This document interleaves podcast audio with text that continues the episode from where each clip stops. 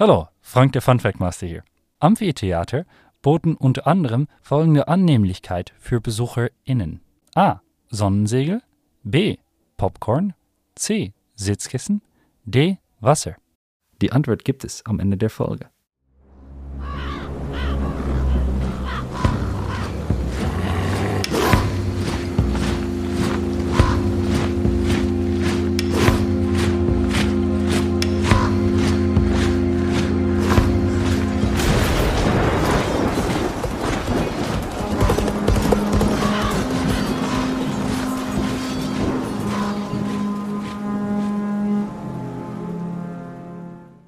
Vielen Dank, Frank, für diesen Fun Fact und damit herzlich willkommen bei Tatort Antike mit Isabel Laser und Leo Traber. Ein Podcast über wahre und glaubhafte Verbrechen der römischen Antike. Bitte bedenkt dabei, dass antike Quellen auch immer antike Ansprüche hatten und dementsprechend Glaubwürdigkeit und Bedeutung wichtiger waren als Wahrheit und Belegbarkeit. Auch in dieser Folge geht es wieder um einen Fall aus der antiken Mythologie, aber die geübte Zuhörerschaft weiß aber schon, dass wir nicht immer sofort zum Inhalt kommen, sondern erstmal auch noch ein bisschen was davor kommt. Und deshalb geht meine Frage sofort wieder zurück an dich. Worum ging es denn in der letzten Folge, die Qualität müssen wir vielleicht nicht nochmal extra behandeln. Ich habe mein Bestes gegeben, aber mein Bestes reicht definitiv nicht, um nicht so zu klingen, als würde ich aus einem Blecheimer aufnehmen. Aber inhaltlich war es toll, denn es ging um die Pest mit unserem ersten Gast darüber, wie sie konnotiert ist, eher über das Mittelalterliche, aber auch über eine Infektionskrankheit in der Antike, im antiken Athen. Zudem ging es um Lukrez, über die Natur der Dinge. Lukrez war ein römischer Dichter und Philosoph der Tradition des Epikurismus. Im Epikurismus geht es eben auch um die Lehre der Atome oder darauf baut der Epikurismus Tourismus, wo du einen schönen kleinen Exkurs zugeführt hast, den ich gerne mitgeführt hätte. Ja, im Nachhinein tut es mir auch tatsächlich um die Folge leid, die wahrscheinlich keiner so richtig hören kann und darum, dass ausgerechnet an dem Tag du eben nicht da warst. Aber man muss vielleicht dazu auch nochmal sagen, Leo ist einfach viel unterwegs und wuppt den Podcast hier mit mir zusammen, aber es ist natürlich nicht meine Hauptaufgabe. Ja. Sagen wir es mal so, ich war in der Eifel gefangen ohne Internet und wir waren in einem Ferienhaus untergebracht und dort gab es einen Typ, also wir haben ihn nur eine Nacht gesehen und er hat eine Axt gehabt und war komplett in Lederkleidung gekleidet und ist gehumpelt und wir haben bis heute nicht rausgefunden, was es damit auf sich hatte und wer das war. Ja, ich hoffe einfach, dass ihr da vielleicht irgendwelche Fetischparty nach Hause Gängerinnen gesehen habt. Also es war ja nicht Berlin. Das ist halt, in stimmt. Berlin wäre das halt so normal gewesen, aber wirklich, das war ja ein Feriendorf. Also können wir alle froh sein, dass Leo wieder zurückgekommen ist und auch alle Gliedmaßen mitgebracht hat. Trotzdem ist es sehr unbefriedigend, dass wir nie rausgefunden haben, wer das war und was da passiert ist. Ja, das kann ich mir vorstellen. Vor allem auch wirklich gruselig. Ja, und dann auch ohne Internet und irgendwo in der Pampa. Aber wo du gerade von der Eifel erzählt hast, ich glaube, die heutige Folgenfrage schließt tatsächlich gar nicht so schlecht daran an, was du in den letzten Wochen so erlebt hast. Denn warst du schon mal in einem Autounfall? Ja. Das ist eine sehr kurze Antwort. Möchtest du da vielleicht genauer drauf eingehen? Was, du musst ja nicht ins Detail erzählen, was passiert ist, aber wie hast du dich dabei so gefühlt? Wie kam es grob zu dem Unfall? Ja, in einem Fall selbst verschuldet und in dem anderen Fall, also ich war nur Mitfahrer, aber ich habe das schon öfter mal miterlebt, dass nie wirklich was Krasses passiert, aber meistens halt durch Unachtsamkeit und dann beginnt immer das große Schuldzuschieben. Mhm. Wer ist schuld und wer nicht und keiner will es einsehen. Ja, ich glaube, das prägendste war ein Fahrradunfall. Du erinnerst dich gut. Mhm. Du hast auch schon sehr viele Fahrradunfälle gehabt. Wie ist das denn bei dir mit Verkehrsunfällen? Du bist ja doch ein bisschen mehr unterwegs als ich. Ich habe keinen Führerschein für alle, die. Äh selber verschuldet habe ich einen Verkehrsunfall mit einer Zapfsäule. Da bin ich gerade als, ähm, war noch 17 Jahre alt, begleitendes Fahren und mein Vater so, ja, rangier mal den VW-Bus auf der Tankstelle und der VW-Bus so, ich piepe nicht.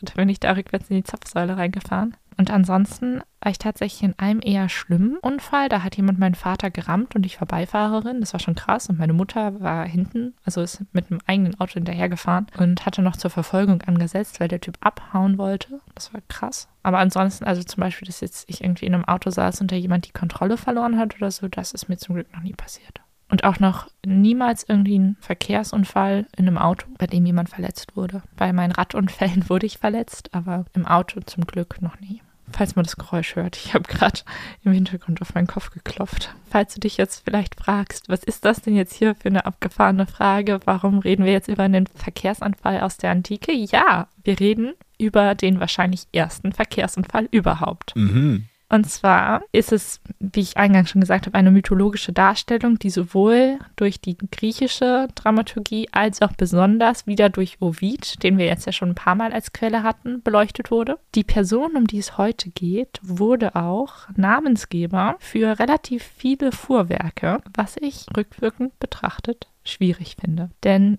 wir reden heute von Feierton. Wem das absolut nichts sagt, ich fahre tatsächlich einen Feierton. Danke, Papa.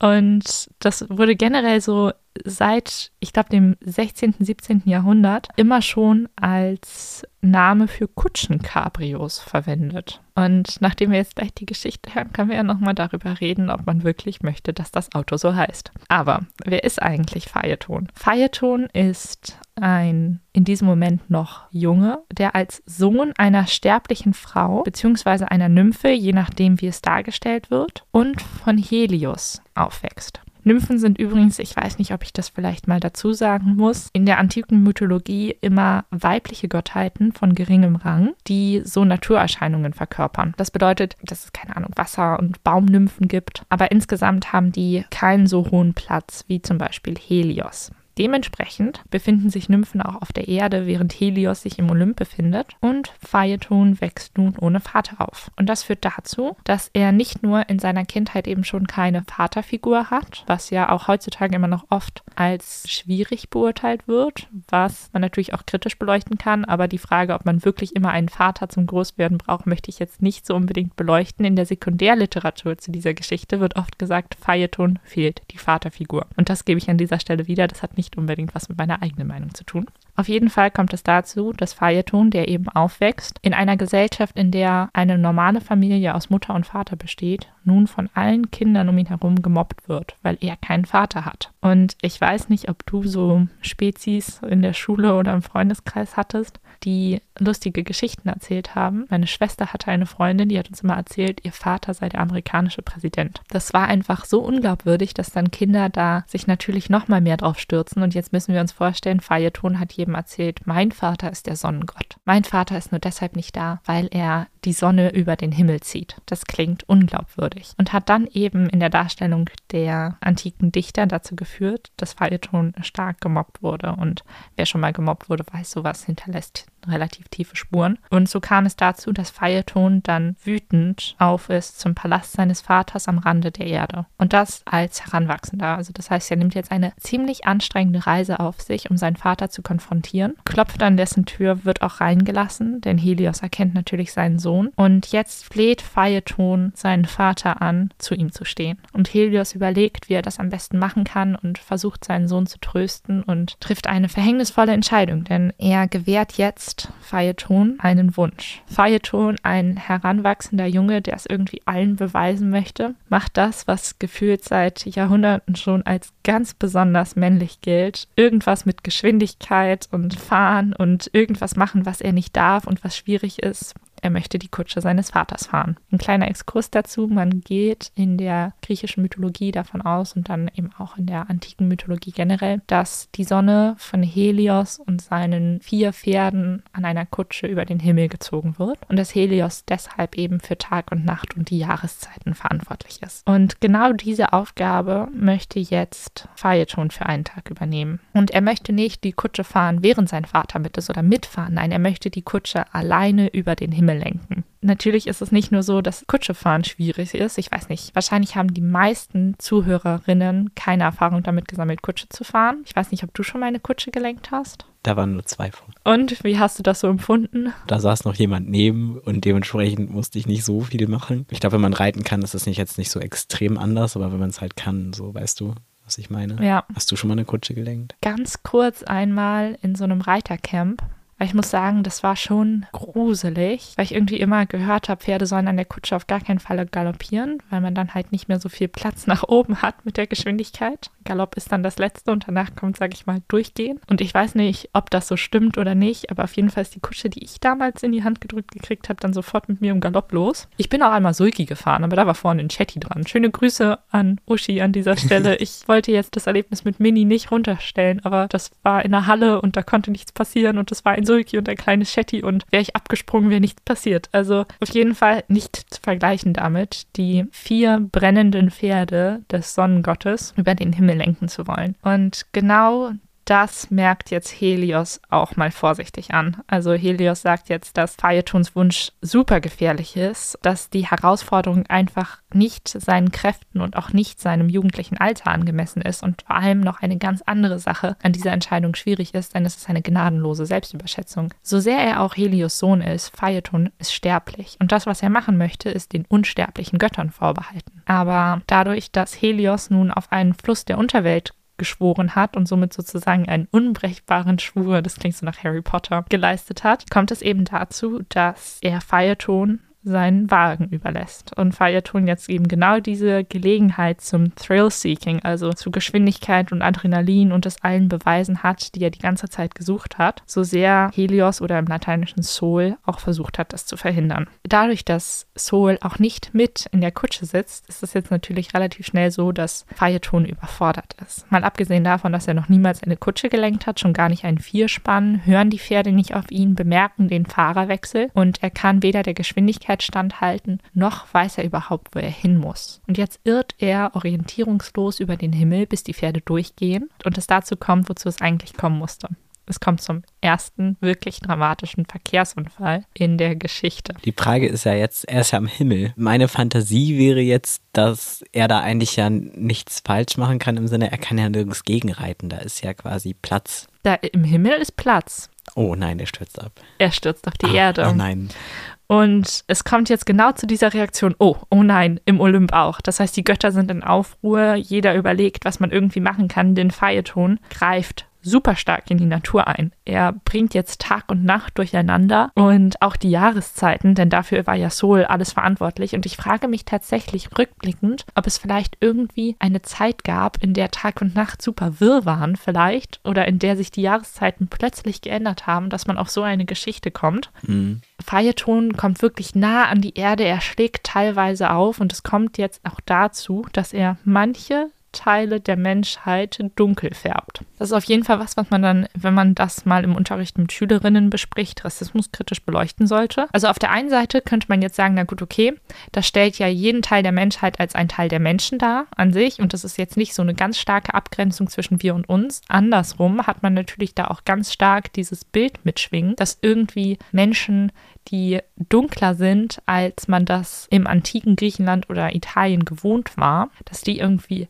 verbrannt sind durch einen Unfall. Also eine wirklich mhm. schwierige Darstellung, finde ich an der Stelle. Nicht von Natur aus, sondern von äußeren Umständen. Opfer in Anführungszeichen. Genau, und das wird hier dann auch als so total unnormal dargestellt. Also ja, das, was kritisch. genau, das, was normal ist, ist, dass man ja eine helle Haut hat und alles andere, das sind dann eben verbrannte Menschen. Und naja, ich meine, wie nimmst du verbranntes Essen wahr? Abstoßend. Ja. Ist negativ konnotiert auf jeden Fall. Ach, das ist ganz schwierig, ganz schwierige Darstellung. Ich verstehe deinen Punkt. Ja, gleichzeitig bietet sich das dann eben vielleicht auch, also wenn hier Lehrerinnen zuhören, nehmt das mit in den Unterricht, thematisiert das. Das kann man super rassismuskritisch beleuchten. Also finde ich, weil man hier eben ganz gut darüber reden kann, wie lange sich auch manche Stereotype schon halten mhm. und auch manche Sichtweisen schon verankert sind. Aber auf jeden Fall, eigentlich hätte Phaeton nur nach oben lenken müssen, aber er hat natürlich nach unten auf die Erde gelenkt. Und man muss jetzt dazu sagen, im antiken Raum bewegen wir uns immer noch in einer Vorstellung, dass die Erde eine Scheibe ist, dass es irgendwie oben und unten gibt und unten ist die Unterwelt und oben ist der Olymp und das Weltenmeer. Und das war jetzt alles noch nicht so, dass man jetzt irgendwie sagen könnte, na gut, okay, ich meine, inzwischen wissen wir ja auch, dass die Sonne sich von allein alleine bewegt und nicht von fern gezogen wird. Ne? Mhm. Aber in antiker Vorstellung fährt er eben nach unten, trifft auf die Erde und jetzt kommt es dazu, dass die Götter irgendwas machen müssen. Und der Gott, der sich da sofort berufen fühlt, ist natürlich Zeus, der Göttervater oder auf Latein Jupiter, der Göttervater. Der ist besonders bekannt dafür, dass er gerne Blitze schleudert. Und genau das macht er jetzt auch auf Phaeton und zerstört dabei nicht nur die Kutsche, sondern auch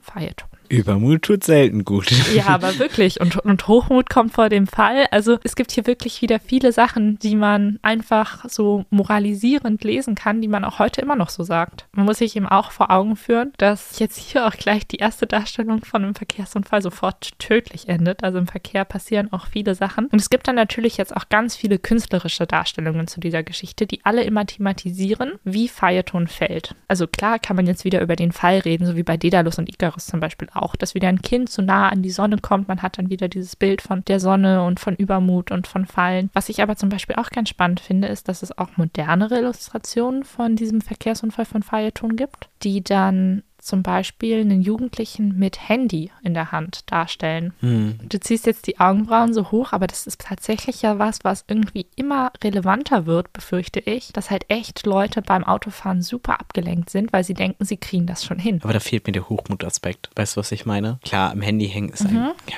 quasi ein Gesetzesbruch, aber das ist ja eher, das machst du ja nicht, weil du hoch hinaus möchtest oder weil du die Kutsche deines Vaters über den Himmel lenken möchtest und weil du dich auf die Stufe mit den Göttern, also weil du nicht als Mensch etwas Übermenschlichen annehmen willst. Die Geschichte erinnert mich so ein bisschen daran, wenn man das mal biblisch betrachtet, an den Turmbau zu Babel. Also, dass die Menschen zu hoch gebaut haben, zu nah an den Himmel gekommen sind und dann bestraft wurden. Und das gleiche auch mit diesem Fall mit äh, Icarus und jetzt auch hier wieder der Fall runter, weil er eben doch nur ein Mensch ist. Also auch vielleicht moralisierend gesprochen, die Menschen nicht an den Himmel sollen. Die Menschen sollen sich nicht versuchen, den Göttern gleichzustellen.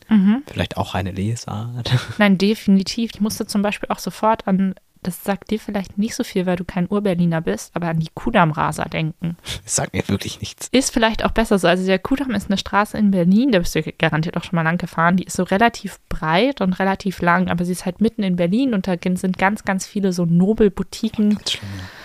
Also ähm, da stehen dann auch teilweise wirklich so Security schon vor dem Laden und das ist im Winter aber zum Beispiel auch super schön geschmückt. Naja, auf jeden Fall ist es eine breite Straße, die sehr, sehr lange, sehr gerade geht. Und da kommt es immer wieder dazu, dass Leute in Berlin da Rennen fahren. Da musste ich zum Beispiel sofort dran denken, dieser Übermut nach Geschwindigkeit zu suchen und etwas zu machen, was man halt eigentlich nicht machen sollte. Dieses zu gucken, wie schnell denn das Auto fahren kann. Das ist da teilweise wirklich so. Also zumindest habe ich das aus Zeitungsartikeln und anderen Darstellungen so entnommen, dass die Leute teilweise nur an der Ampel stehen und so den Motor spielen lassen und so dann ihren nächsten Rennpartner finden. Und da sind auch teilweise wirklich super sch- schwere Unfälle passiert. Der letzte, der mir so ganz markant in Erinnerung geblieben ist, ist, dass einer von den Leuten, die auf dem Kudamm Rennen gefahren sind, in ein anderes Auto reingefahren ist und dieses andere unbeteiligte Auto, was grün hatte, ist tatsächlich vom Aufprall so stark getroffen worden, dass das richtig durch die Gegend geschleudert wurde und die Insassen dann gestorben sind. Oh Gott. Und die Kudammraser haben nicht einen Kratzer abgekriegt. Also das ist jetzt nicht deckungsgleich zu der Geschichte von Phaeton, aber da musste ich auch sofort dran denken. Jetzt abgesehen davon, dass man halt zu nah an die Götter kommt, was definitiv, sage ich mal, die moralisierende Lesart ist, war einfach meine private Assoziation sofort dieses ja Rasen. Ich habe auch an meiner Schwester gehört, dass sie auf der Autobahn, also auf der Stadtautobahn gesehen hat, wie hier Leute einfach mit Warnblinkanlage an dann Rennen gefahren sind. Das heißt, sie konnte nicht mal mehr sehen, ob die irgendwie nach links oder nach rechts wollten. Und wenn man sich halt überlegt, dass diese Geschichte von Phaeton schon 3000 Jahre alt ist sich irgendwie die Menschheit immer noch nicht geändert hat. Ich möchte das übrigens auch nicht nur auf Männer zurückführen. Also ich glaube nicht, dass das irgendwas mit dem Geschlecht zu tun hat, ob man sich in ein Auto setzt und rast. Ich fahre zum Beispiel deutlich flotter als mein Freund. Aber ich würde nicht auf die Idee kommen, einfach irgendwie auf der Autobahn Rennen zu fahren. Das beruhigt mich. Das ist hiermit festgehalten. Ich habe nicht vor, ein Rennen zu fahren, schon gar nicht mit meinem Auto, was ja immer noch Phaeton heißt.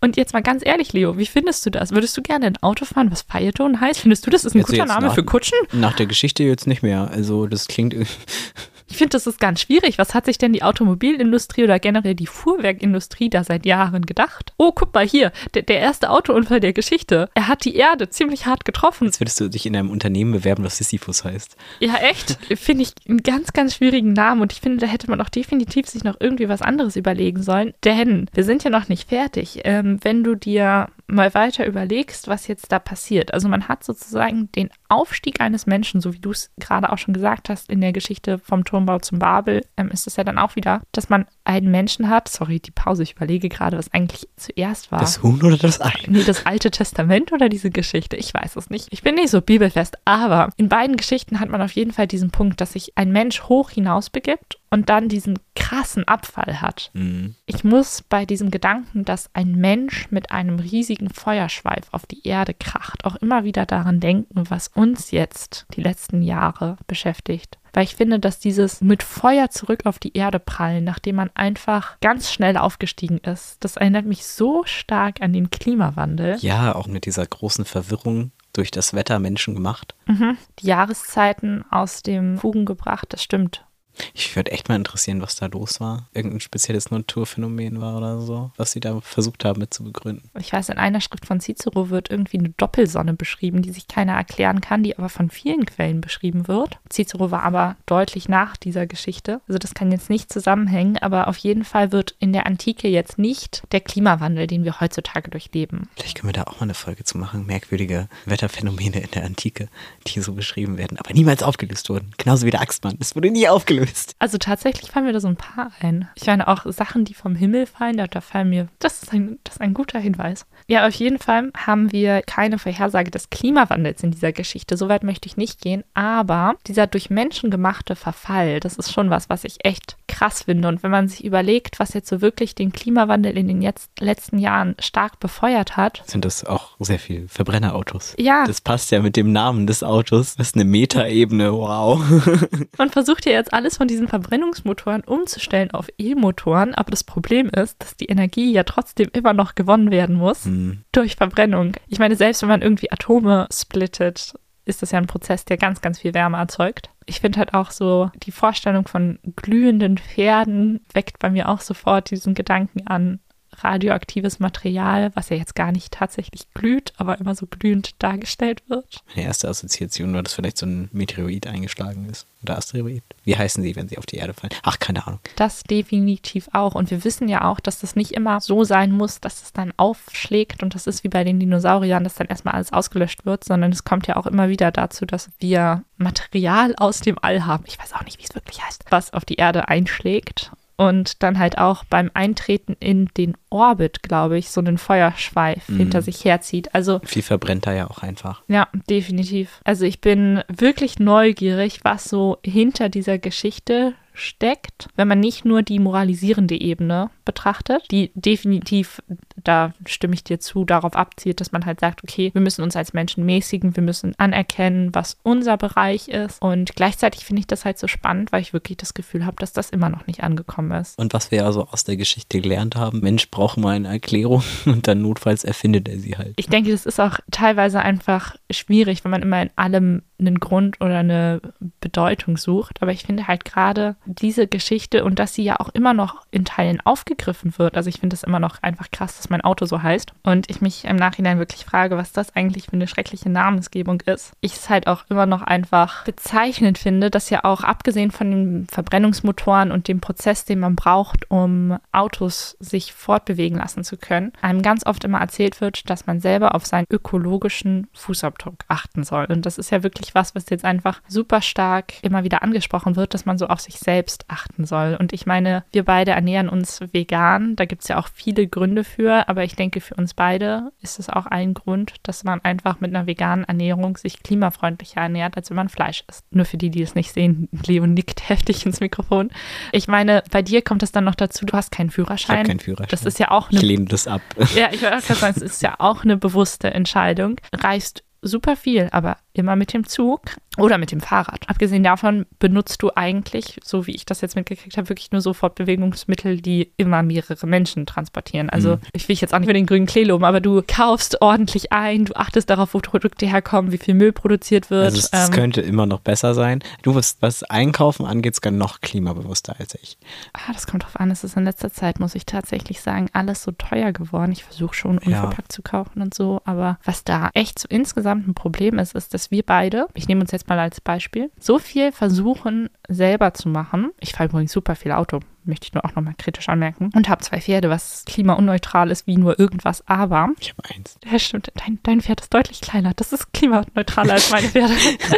ähm, aber auf jeden Fall rackern wir beide uns quasi so ab und stehen ja auch dafür, dass man irgendwie, wenn man im Kleinen was für sich bewegt, auch was im Großen bewegen kann. Aber prinzipiell ist das, glaube ich, mit einer der größten Märchengeschichten, die man eigentlich so Menschen erzählen kann, dass wir dafür verantwortlich sind, dass es zur Klimaerwärmung kommt. Denn klar, durch unser Konsumverhalten steuern wir, was angeboten wird. Wir generieren ja die Nachfrage. Aber die größten Klimaprobleme sind nicht die Individualverbraucher, sondern die großen Konzerne. Mhm. Vor allem ist es halt auch dann schwierig, wenn man dann in solche Gewissenskonflikte kommt, wie, oh, guck mal, dieses neue vegane Produkt, was von einem Fleischereibetrieb hergestellt wird. Dann hat man ja eigentlich quasi eine Nachfrage nach anderen Produkten generiert, aber nicht dafür gesorgt, dass sich irgendwas tatsächlich ins Positive verändert. Uns wird aber so erzählt, dass wir immer alle im Kleinen die Rebellion starten müssen. Und ich will jetzt niemanden davon abhalten, sich vegan zu ernähren und klimabewusste Entscheidungen zu treffen. Denn ich bin schon der Auffassung, dass jede Einzelperson einen Unterschied machen kann. Aber wenn du dir halt überlegst, wie stark das doch auch auf den Schultern der eigentlich ist halt echt das Problem, dass es genauso wie es Einzelpersonen gibt, die sich benehmen und auf andere Leute achten, es genauso Einzelpersonen gibt, die das einfach nicht interessiert und die sich Systeme aufbauen, mit denen sie andere systematisch ausbeuten können. Hm, ich habe jetzt leider keine Zahlen, aber es ist leider auch so, dass der größte Verbrauch einfach in, der, in den 1% der reichsten Schichten liegt. Ja, und ich finde, dass da halt dieses Symbolbild von Feierton, der sich so maßlos selbst überschätzt und denkt, er kann das schon. Ich finde, das schwingt ja auch super mit, dass man halt einfach sagt, ach, wir kriegen das schon hin, wir können das schon. Und da sehe ich übrigens auch wieder dieses Handyverhalten am Steuer, dass man gar nicht so sehr einen Größenwahn hat in dem Moment, in dem man das Handy nimmt, sondern einfach diese gnadenlose Selbstüberschätzung, dass man sagt, ich kann das. Ich weiß, was ich kann. Und ich, ich bin so ein routinierter Autofahrer. Ich krieg das schon hin. Stimmt, so habe ich das noch gar nicht betrachtet, denn das ist meine Aussage vorhin total schwachsinnig gewesen. Also so gesehen ist es auch eine Selbstüberschätzung, ja. Also schwachsinnig würde ich sie nicht nennen. Das ist halt einfach nochmal eine andere Perspektive und man muss auch dazu sagen, ich habe mich ja jetzt damit schon beschäftigt, du noch nicht. Aber es sind halt wirklich gut diese zwei Sachen, die wir jetzt wirklich immer wieder thematisiert haben in dieser Geschichte festgehalten. Einmal dieses typische Hochmut kommt vor dem Fall, dass man zu etwas hinaus möchte, was man eigentlich nicht erreichen sollte oder was gar nicht so unbedingt für uns gemacht ist als Menschen, wo wir aber immer weiter nachstreben und dann aber auch gleichzeitig diese Selbstüberschätzung, dieses konstante Denken, ich kann das schon, ich bin so wichtig und so toll, ich schaffe das alles und im Endeffekt ist es halt genau nicht so. Ich will jetzt auch nicht so super negativ sein, aber ich finde es halt schon heftig, dass es immer wieder solche moralisierenden Geschichten gibt und man sich die immer schön weitererzählt, aber ich nicht unbedingt das Gefühl habe, dass der Lernprozess eingesetzt hat. Doch gerade jetzt eben mit den, mit den Handys am Steuer und mit immer mehr Autofahren, es nimmt schon nicht an Bedeutung ab. Wir lernen nicht dazu. Ja, das stimmt. Ich habe auch das Gefühl, dass die Autounfälle einfach immer, immer mehr werden. Und dann eben auch gerade durch solche Leute wie die Leute, die dann irgendwie Autorennen fahren. Das gibt es ja auch nicht nur am Kudamm, dass Leute irgendwie privat Autorennen fahren und dabei sich und andere massivst gefährden. Das ist übrigens inzwischen als Mord festgelegt, weil das Mordmerkmal eines gemeingefährlichen Mittels erfüllt ist, wenn du Leute mit dem Auto tötest. Es gibt sieben Mordmerkmale, die erfüllt sein müssen, damit etwas in Deutschland als Mord verurteilt wird. Theo denkt sich gerade, wo, was? woher, woher kommt das? Oh, True Crime Podcast.